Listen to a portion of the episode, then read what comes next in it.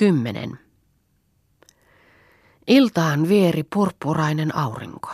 Lehmät tulivat kotiin, mutta kovin oudostellen ne turvat maassa kävelivät aukeata paloa, jossa sieltä täältä kitkahteli savua kytevästä lahokannosta tai muuraismättäästä. Kävelivät ristin rastin. Viimein kokoutuivat talon paikalle ja rupesivat suuntäydeltä haikeasti ammomaan. Rönkyivät pitkät henkäjäkset ja oikein ruumiin voimasta. Siitä heräsivät tytöt, pyyhkäsivät univeden suupielestään ja hyppäsivät seisalleen. Sanna, minä nukuin aivan siki. Vappu, aivan henki hieverinä minäkin nukuin. Riikka, Marttapa tuo nukkuu vieläkin. Auno, antaa nukkua. Reeta, mutta mihinkäs lypsämme lehmät? Kerttu, ei auta muu, täytyy lähteä metsään tekemään tuohiropeja. Auno, aivan totta, niistähän saamme maitoastioita. Sanna, ja puhtaita. Auno, mihin se veitsi tuli? Lähdemme tuohiperiin. Reeta, tuossa se on kivellä. Vappu, jäi toki tuo kirves ja puukko sitä lyytä palamatta, kun otettiin ne mukaan tuonne viertoretkelle. Muuten ei olisi kynttä karkeampaa koko Päntyellä. Metsästä tulivat tytöt ja tuohiropeita oli toista kymmentä. Reeta, Auno, Sanna, Riikka ja Katri rupesivat lehmiä lypsämään. Ystävällisesti nuoleksivat lehmät lypsäjiään, loiskauttivatpa joskus karkealla kielellään arkoja palohaavojakin, josta tytöt kipeästi hiivistivät, mutta eivät sitä voineet kieltää lehmiltä. Kerttu teki yhdestä ropeesta siivilän siten, että keskelle pohjaa leikkasi pyöreän reijän ja siihen pisti havunkerkistä tukon. Se pantiin toisen päälle ja siihen kaadettiin maito, että se juoksi sen havutukon läpi ropeeseen ja siten puhdistui maito. Sitten he joivat lämmintä maitoa, minkä jaksoivat. Mutta tähteeksi jäi viisi isoa rovetta maitoa täyteen, jotka he kantoivat metsän rannakseen kuusen juureen ja kuusen koskuella peittivät, ettei karise roskia. Siihen sammaleiselle kuusenkengälle istuivat tytöt ja kasvot näyttivät iloisemmilta. Riikka, maatappa möllähtivät lehmät tuohon palolle. Kestikki nuokkuu ja märehtii. Kerttu painoi päänsä kuusta vasten, pureskeli kynsiään ja virkkoi. Nuo lehmät sitä ovat tavaraa. Reeta, kun se olisi aina kesä ja näin lämmin, niin noiden turvinhan sitä henkensä pidettäisiin. Sanna, rähmistettäisiin kuin koiran kuontolaiset, imettäisi vaan noita lehmämullia. Mutta mitä sitten, kun tuo lehti kellastuu ja pohjoinen alkaa puhallella oikein äitipuolen henkeä, silloin taitavat käydä keveöiksi nämä aatamivaatteet. Vappu, niin käperrymme kuin torakat hangelle. Tuli työtään tekee minkä pakkanenkin. Aunon rinta hytkähti ja kirkkaina välähtivät tummansiniset silmät. Kuolemasta ei ole vielä pelkoa. Siihen kun lehti kellastuu on vielä monen miehen ikä. Ei tiedä mikä onnenpotkaus meitä saavuttaa ja jos ei muuta, niin onhan kerjuuvärkit tallessa. On sitä maata muuallakin, ilmaa etempänäkin. Kerjännyt on isä, kerjännyt on äiti. Ei tule synti suuremmaksi, jos mekin kerjäämme. Kerttu, se olkoon viimeinen keino. Riika, ennen kuolen ennen kuin kerjään. Katri, samat sanat.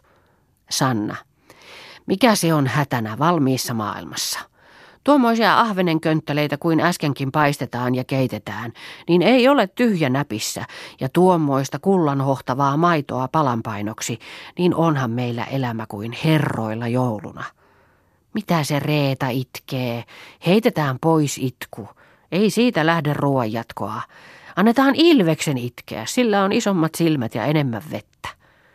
Kerttu, niinpä kyllä. Tehdään nyt tähän maja. Tehdään semmoinen laukupuoli vaan. Auno, tehdään vaan, onhan se parempi tyhjää. Kerttu, pannaan tähän näiden kuusten välille vahva ulku näin korkealle. Eihän se korkea tarvitse olla, kunhan istumaan sopii. Tänne perälle ja kupeelle pannaan näin korkealle seinää, että tulee noin luisukatto. Sanna, mutta tähän tehdään pieni maja maitohuoneeksi. Kerttu, tehdään vaan.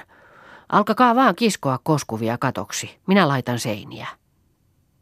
Päivä oli maillaan. Yön verhoon hämärtyi hiilakka taivas. Lehmät olivat paenneet yösyöntiin. Korven helmasta värähteli lehmänkellon himmeä kaiku. Nuotio palaa liekotteli majan edessä, jonka savu laskeutui siniseksi lavaksi Pajupuron laaksoon. Lehtiselle vuoteelle kallistuivat tytöt. Reeta, Saara ja Martta kyyristyivät aivan vierekkäin, painoivat kasvonsa maata päin ja tuhkivat raskaasti, että hartiat notkahtelivat. Toisten tyttöjen silmät välkkyivät kirkkaina kuin tammikuun tähdet. Yksi kerrallaan siitä kohoilivat paitsi Reeta, Saara ja Martta ja katosivat kultarantaisen kesäyön mieluiseen hämärään ja yhtyivät toisiinsa noiden savua nihkavien tuhkaläjäin luona entisen asuntonsa vaiheella. Mykkä oli tienoo, levolla oli luonto, mutta Kalliojärven pinnalla narahtelivat sorsat ja rannalla hymyili tervennä tuuhea mänty. Sen juureen siirtyivät tytöt ja silmäilivät viihtynyttä järveä ja nukkuvaa hyllyäiskeroa. Vähäpuheisina he istuivat, vaikka kasvoissa liikkuivat levottomat väreet. Kerttu viimein virkkoi. Mikä verkko se nyt peräksi pantanee? Auno. Ei pääse edes ihmisiin, kun olemme alasti kuin rotanpojat. Sanna. Emme lähde pyrkimäänkään ennen kuin on suurempi pakko. Vappu. Milloinka suurempi pakko on kuin nyt? Sanna. Esimerkiksi silloin, kun ei ole mitä syödä. Enkä minä sittenkään lähde kerjuuseen. En astu kerjuun askelta. On isän ja äitin kertomukset kerjuuretkiltään siksi tuoreessa muistossa, että siinä tantereet tehdään ennen kuin lähden. Riikka. Sen sanon minäkin. On kuollut kummempiakin. Vappu. Henkeni säästän viimeiseksi tavalla tai toisella. Köyhyys ei ole vika, kun sen kunnialla hallitsee. Auno. Henki on eläkkeen poika. Se on vanha sananlasku. Vaatteesta on pahin kimpeli. Kerttu. Kun olisi edes neulaa ja lankaa, niin näistä tähteistä kokoilisimme ketineitä yhdelle, joka lähtisi käymään Ahtolassa. Sillä emännällä on vaatteita vaivasenkin varalla. Hänelle antaisimme yhden lehmän, kun pääsisimme vaatepäälle. Ja jospa antaisivat leipävärkkiä, niin antaisimme toisenkin lehmän. Kyllä meillä maitoa on maidon sijaan kolmestakin lehmästä. Auno. Se on paras keino. Riikka. Mutta kellokasta maatikkia ja helunata ei anneta. Laukeri ja pulmikki ovat matalamaitoisemmat ja semmoiset pahankuriset kintturat. Katri. Pulmikki on minun nimikkoni, en minä sitä anna. Auno. Parhaassa se on vievä mieli. Ei ne sitä toki tahdokkaan. Niin, kukapa alastona lähti sinne Ahtolaan. Säikähtävät ihmiset puolikuoliaaksi. Kerttu ei näyttänyt kuuntelevan toisten puhetta. Ojenti kätensä niskansa taakse, liitti sormensa ristiin takaraivansa ympäri, keikisti niskansa taaksepäin ja huulet yhteen nipistettyinä suurilla vesiharmailla silmillään katseli taivaanrantoja, katseli kauan aivan rävähtämättä. Mutta viimein hän virkkoi. Niin, se on totta, että me emme ole niin onnettomat kuin nyt näyttää. Noita lehmiä meillä on liiaksi. Emme niin monelle saa talveksi suojaakaan. Kaksi tai kolme lehmää panemme vaatteeseen, syömiseen ja siemeneen. Ensi työksemme teemme pirtin tuon valmiin uunin ympärille.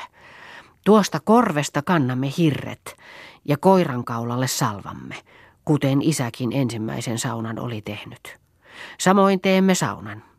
Sitten rupeamme kuokkimaan tuota paloa, laitamme sen kelpo tavalla kylvöön, niin kaunista katselemme tulevana kesänä. Siten on meillä työtä ja ruokaa. Sitten kun olemme heinän tehneet, niin teemme navetan samalla tavalla kuin pirtin ja saunankin pyöreistä hirsistä. Mutta nyt tuohen irti ollessa pitäisi katoiksi kiskoa tuohia. Ja siinäkään ei ole kaukaista, yksi päivä niitä antaa, kun menemme tuohon pahkalehtoon. Sanna. Siihen tuumaan minä tartun ensimmäiseksi. Katri. Siihen minäkin. Riikka. Samat sanat. Vappu. En ole muita kipeämpi. Auno. Hyvä tuuma. Mutta se on ensimmäinen harkittava, että miten pääsemme vaate päälle. Vappu. Sinne Ahtolaan sitä pitää lanttasta, kuten Kerttu jo sanoi. Auno. Alastikko sinä menet? Sanna. Vaikka alasti. Hyvä ei hävetä. Vappu. Onhan noita hameen siekaleita.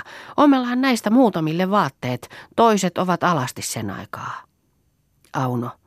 Sepä juuri, että ommellaan, mutta miten, kun ei ole neulaa eikä lankaa? Vappu. Puretaan verkosta lankaa. Tehdään katajasta neula ja ylenluoden ommella kurmitaan, niin anna luihottaa. Sanna. Mutta oikein todella, sehän on mainio keino. Sen aula vetää. Katri. Se oli hyvä neuvo. Riikka. Ei muuta kuin huomisaamuna ruvetaan askartelemaan. Tehty on työ aloitettu. No silloin sen tietää talon omakseen, kun noin tyhjästä lähtee. No, tyhjästä Jumala maailmankin loi. Mutta missä mahtaa olla isä? Ei ole ollut päästään selvä sitten äitin kuoleman ja nyt. Voi voi sentään, jospa olisi pysynyt edes entisellään. Koira juosta leuhotti metsästä. Vappu. Kas, musti tulee. Voi voi, musti miekunaa, kun olet iloinen. Luulin sinun palaneen, kun ei näkynyt. No mikä sinulla on, kun noin leimuat? Voi voi, kun olet mielissäsi. Onko sinulla nälkä? Kyllä se on nälkä nyt koirassa. Ihan keskellä koiraa on nälkä. Kyllä se on nälkä, kun olet niin livakkana. Sanna. Mutta kuka se kulkee tuolla ahon reunalla? Isä se on. Käyskelee kuin haamu tuonen mailla. Tänne tulee. Se näyttää olevan tajullaan. Kerttu. Tajullaan se näyttää olevan. Allapäin ja silmäluomet turvoksissa ukko käyskeli öistä paloa sanaakaan lausumatta. Tuli aherruksen vaiheelle, jossa muutamat kekäleet vielä savua kitkahtelivat. Siihen hän istui nokiselle kivelle ja katseli mykkää uunia, joka tylysti katseli ahjojen keskeltä. Tytöt toivat päivällisen kalapadan, paistinkalalevyn ja maitoropeen Pieton eteen. Pieton suu hymähti, mutta jäykistyi jäljelleen ja allapäin rupesi syömään.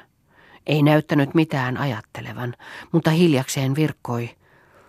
Tuo koira ei antanut nukkua, kun makasin kuusen juurella niin ulvoi ja vokisi luona. Enempi ei hän puhunut. Söi melkein runsaan aterian ja syötyään köllistyi tuhkaiselle kentälle nokinen kivi pään aluksena ja peitteenä aamuruskon kultaiset siivet. Vappu antoi ruuan tähteet mustille, joka häntä lupallaan haveltaen söi maittavan ateriansa.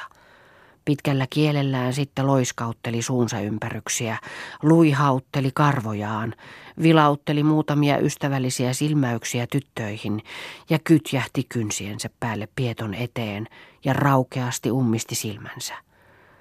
Menivätpä tytötkin majaansa, kallistuivat lehtivuoteelleen, vaikka jo kuusissa juhisi mieto huomentuuli.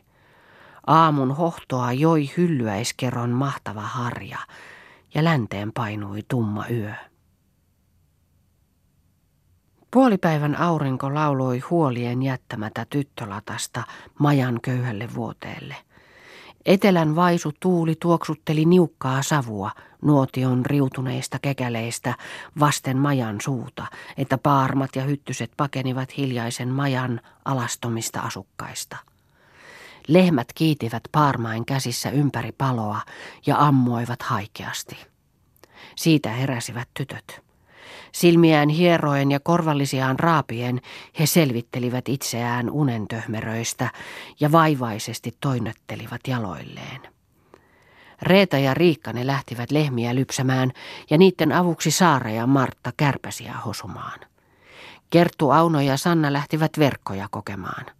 Katri ja Vappu saivat ruveta tulta laittamaan ja pataa pesemään valmiiksi. Verkkomiehet toivat melkoisen kopareen pyristeleviä kullanhohtavia säynäjän neituria ja kyrmyniskaisia jukuripäitä ahvenia. Niistä paistaen ja keittäen laitettiin murkinata. Riikka se kävi isää herättämässä, repi käsistä ja jaloista ja kiljahteli, mutta eihän se tointunut. Eipä tiennyt uupunut mies, vaikka paarmat ja kärpäset suristen pitivät syönnöstään verisellä tanterellaan, ukon pinttyneellä kaulavarrella ja partaisella korvallisella. Iltalypsyissä oli jo päivä, kun ukko nousta konkoi ylös. Riikka toi paistinkalaa ja maitoropeen. Pieto rupesi syömään.